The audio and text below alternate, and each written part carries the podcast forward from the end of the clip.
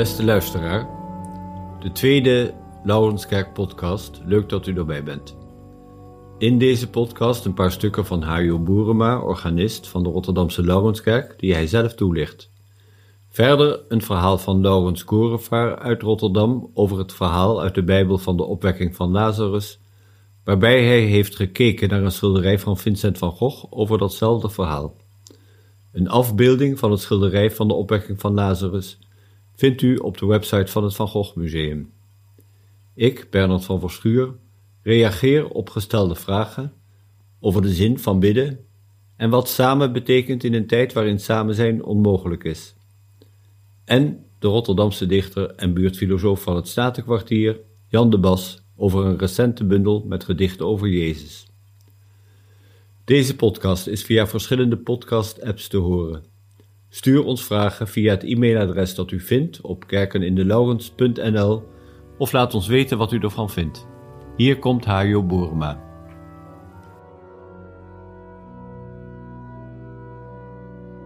Om te beginnen kunt u luisteren naar een werk van Jean Langlais, een Franse componist uit de 20e eeuw, en deel uit zijn Suite médiévale, middeleeuwse suite, en dat verwijst eigenlijk naar het gebruik van citaten uit het Gregoriaans. Het eerste deel daarvan heet Prelude en het wordt gespeeld bij binnenkomst van de priester. Het is een vrij stevig werk, dus uh, zet u schrap.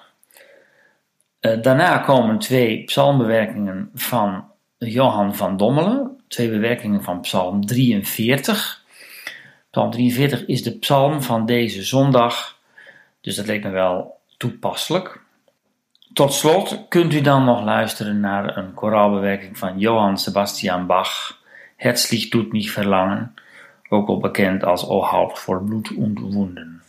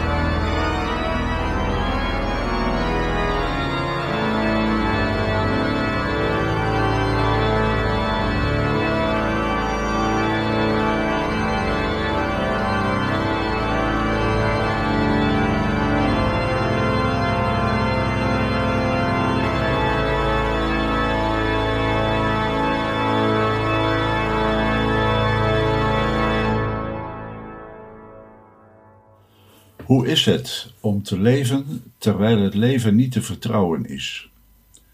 Wat kunnen we doen als we in quarantaine zijn? Hierbij moet ik denken aan Vincent van Gogh. Hij zit opgesloten in een inrichting voor geesteszieken in Saint-Rémy. Zijn situatie is donker en uitzichtloos. Hij vraagt dan aan zijn broer Theo om afbeeldingen te sturen die hem kunnen inspireren. Een daarvan is een ets van Rembrandt over de opwekking van Lazarus. Deze raakt hem en inspireert hem tot een uitbeelding van dit verhaal dat in Johannes 11 verteld wordt.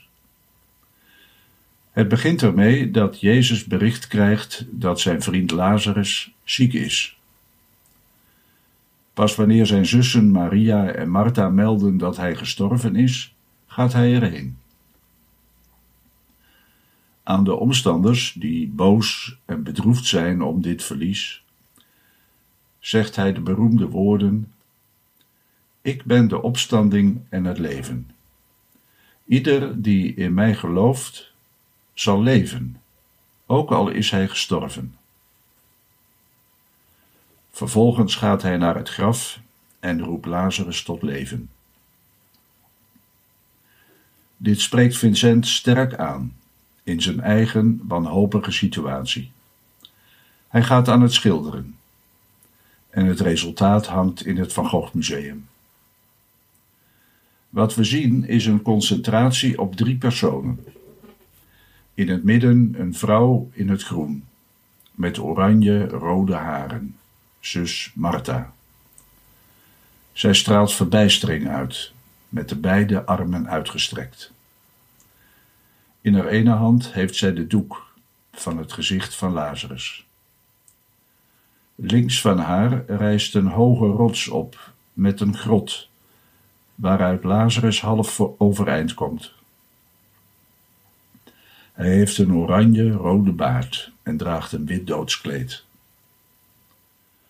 Aan de rechterkant zien we Maria, een wat donkere figuur, stil geknield met alleen een uitgestoken hand.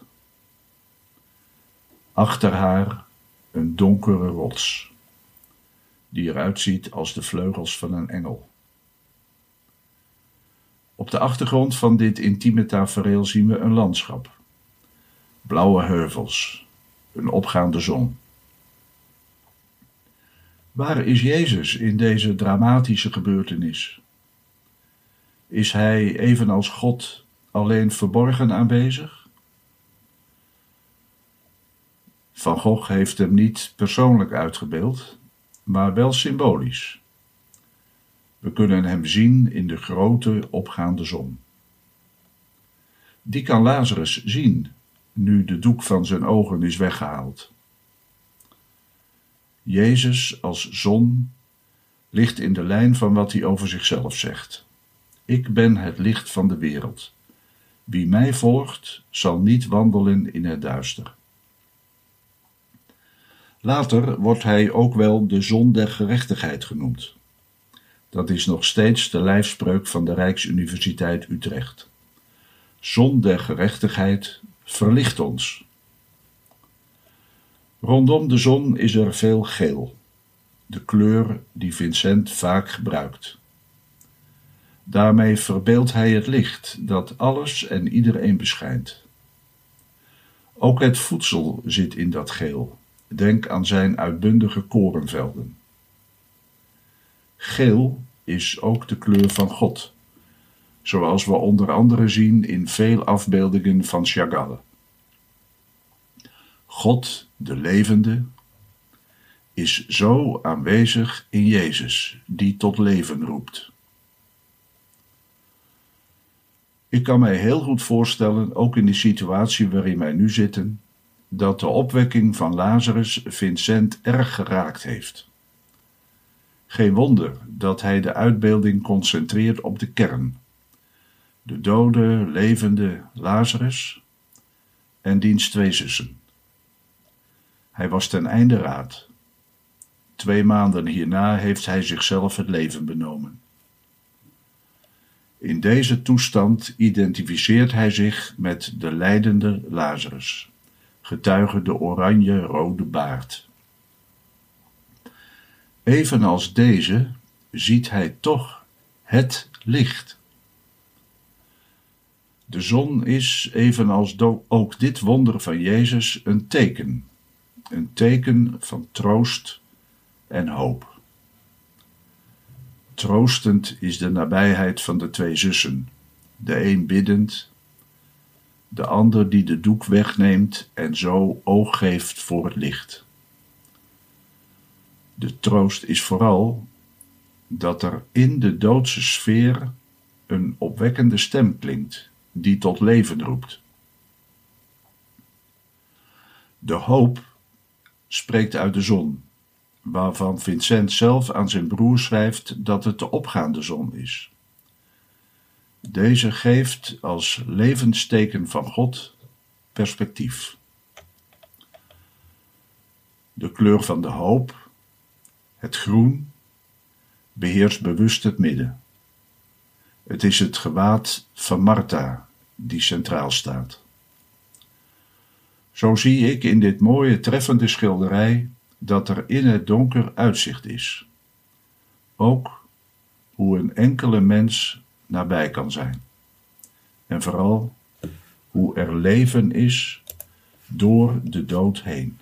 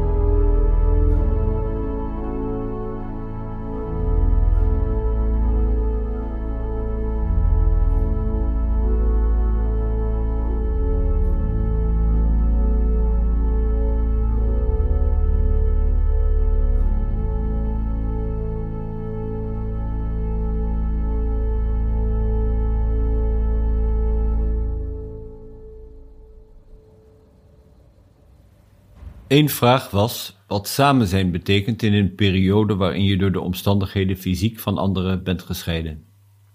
Iemand anders vroeg naar de zin van bidden en of het daarbij tenslotte niet altijd om jezelf gaat, je eigen gezondheid en die van de mensen om wie je geeft. Over samen zijn. Ik stel me voor dat het idee van samen zijn begint in iedereen zijn eigen hoofd. Dat lijkt, lijkt raar, maar ik denk echt dat het zo is. Bijvoorbeeld, als je in een gezelschap bent op een verjaardagsfeestje, daarvoor moeten we nu allemaal in ons geheugen graven, maar dat lukt nog net. Op dat feestje is rumoer, gezelligheid, lachen, praten.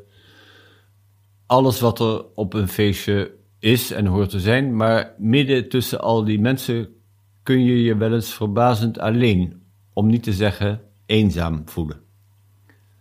Het andere uiterste is een mens die in zijn eentje rond de wereld aan het zeilen is. Ik heb niet één keer, maar vaker zo iemand horen vertellen dat er tijdens zo'n reis ontberingen zijn, dat het eenzaam is geweest, maar dat er ogenblikken waren, misschien wel de hoogtepunten van het hele avontuur, dat de zeiler een ongekende ervaring beleefde van verbonden te zijn. Met de oceaan, de golven en de vissen, de hemel en de sterren, met iedereen, met alles. Met God, denk ik er dan zelf bij, als de zeiler daar niet zelf al op was gekomen. Ik woon in Rotterdam, in een wijk waar mensen leven die ontelbare verschillende achtergronden hebben. Vroeger heette dat multicultureel. Ik fiets door de wijk, door de Zorg-Janstraat, door het Zwaanshals en door de Zaagmolenstraat. En ik verbaas me erover dat mensen je zien en jij ziet hen. En de ander of jij zegt goeiedag of ze steken hun hand op of ze knikken. Als was je in een dorp waar iedereen elkaar vanaf de kleuterschool kent. De oorsprong van dat goeiedag zeggen en dat knikken en handen opsteken zit in hun hoofd en in mijn hoofd, in ons niet alleen in onszelf gekeerd zijn, in ons willen zien van elkaar. Het zit in de mentaliteit van het dorp die ik als kind geleerd heb en zij misschien ook nog wel.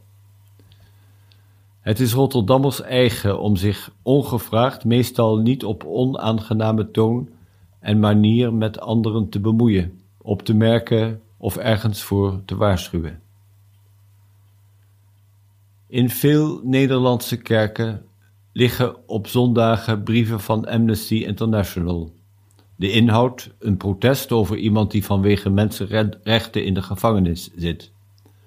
Die brieven hoef je als kerkganger alleen te ondertekenen. Soms moet je een brief meenemen, er een postzegel op plakken en in de bus gooien, geadresseerd aan de president van de Volksrepubliek China of Noord-Korea. Ik heb dat jarenlang tamelijk trouw gedaan en ik dacht altijd dat het vooral een gebaar was, een goede bedoeling, waar ik als afzender de grootste voldoening van had, zonder dat het ook maar iets voor de gevangenen zou uithalen. Tot de dag dat ik toevallig op de radio hoorde over een vrijgelaten mensenrechtenactivist die vertelde dat hem in de gevangenis ter oren was gekomen dat er voor hem zulke brieven werden verstuurd. En hoeveel dat voor hem had betekend en dat het vast bij zijn vrijlating had geholpen, omdat de president van zijn land zijn buik vol gehad moet hebben van die stomme brieven die iedere keer naar hem gestuurd werden. Zoals veel andere christenen bid ik, met die andere christenen in de kerk en ook thuis, als ik in bed lig voordat ik in slaap val. Ik ben niet een vrome christen en ik heb niet de illusie dat er boven in de hemel een soort groot datacentrum bestaat waar de inkomende en de uitgaande berichten worden verwerkt. Ik heb geen idee wat het uitwerkt, dat bidden van mij en van duizenden of miljoenen anderen.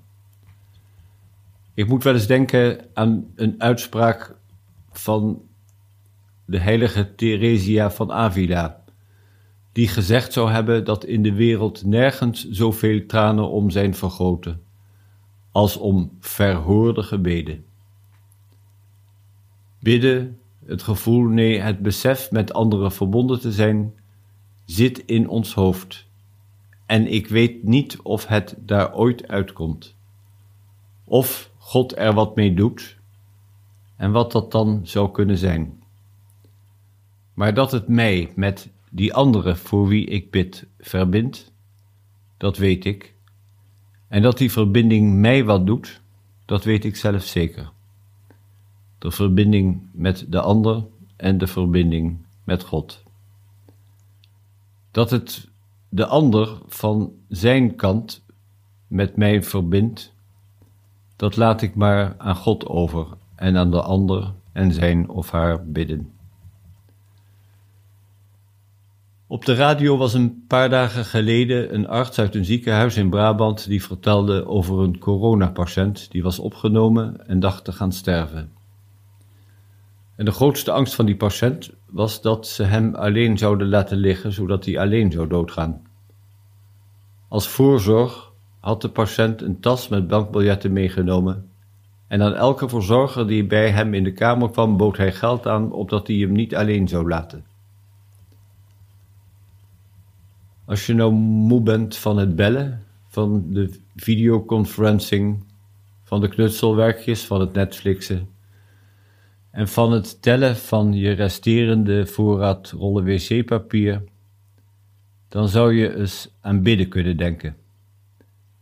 Voor mensen die in de psychiatrie opgesloten zijn en geen familie kunnen zien, voor wie in de gevangenis zit zonder bezoek, voor de man die in zijn kamer ligt met zijn tas met bankbiljetten en bang is om alleen dood te gaan. Voor al die anderen in ziekenhuizen in Nederland en in andere landen.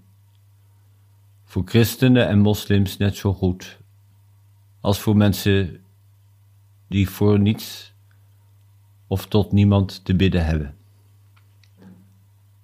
Ondertussen denk ik ook aan samen zijn. En kijk ik en wie niet rijkhalzend uit naar de dag dat ik door Rotterdam fiets en zie hoe mensen elkaar groeten en straffeloos omhelzen en de terrassen bevolken en dringen door de koopgroot en s'avonds naar de doelen gaan om eindelijk weer een concert te horen. Maar ik blijf erbij. Toch, samen begint in ons eigen hoofd.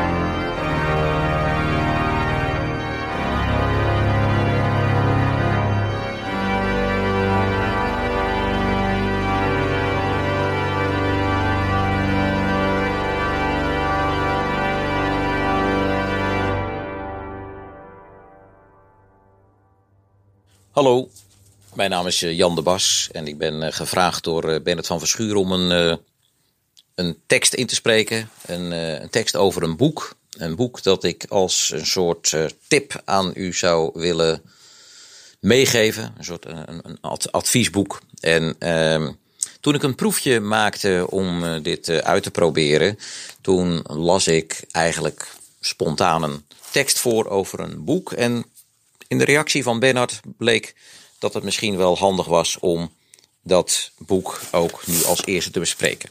Het gaat om Ik blijf van hem dromen. Dat is een uh, bloemlezing uh, over het uh, leven van Jezus. De ondertitel luidt ook Het leven van Jezus in gedichten. De bloemlezing is samengesteld door Arie Bijl en door mijzelf. En in de uh, bloemlezing staan uh, 130 uh, gedichten. En die gedichten die zijn dus georganiseerd naar het leven van Jezus van Nazareth. En als je die. Als je kijkt naar de onderdelen van de, het, het boek, de indeling van het boek, dan gaat het over Advent, het gaat over de twaalfjarige Jezus, zijn optreden, zijn lijden, zijn opstanding, hemelvaartverschijningen en wederkomst. En een vrij groot gedeelte gaat over inspiratie en ontmoeting. Dat gaat dus over gedichten die, die eigenlijk uh, gaan over ja, de, de tijd nadat Jezus uh, weer uh, verdwenen was van, aarde, van de aarde. Terwijl toch de mensen, de dichters, een relatie met hem hadden. Ik lees uit die laatste categorie een paar gedichten voor een gedicht van Mark van Biesen. Een gedicht dat uh, overigens mede op advies van de uitgever is opgenomen. De afwezigheidsassistent van God. Een gedicht van Mark van Biesen. De afwezigheidsassistent van God.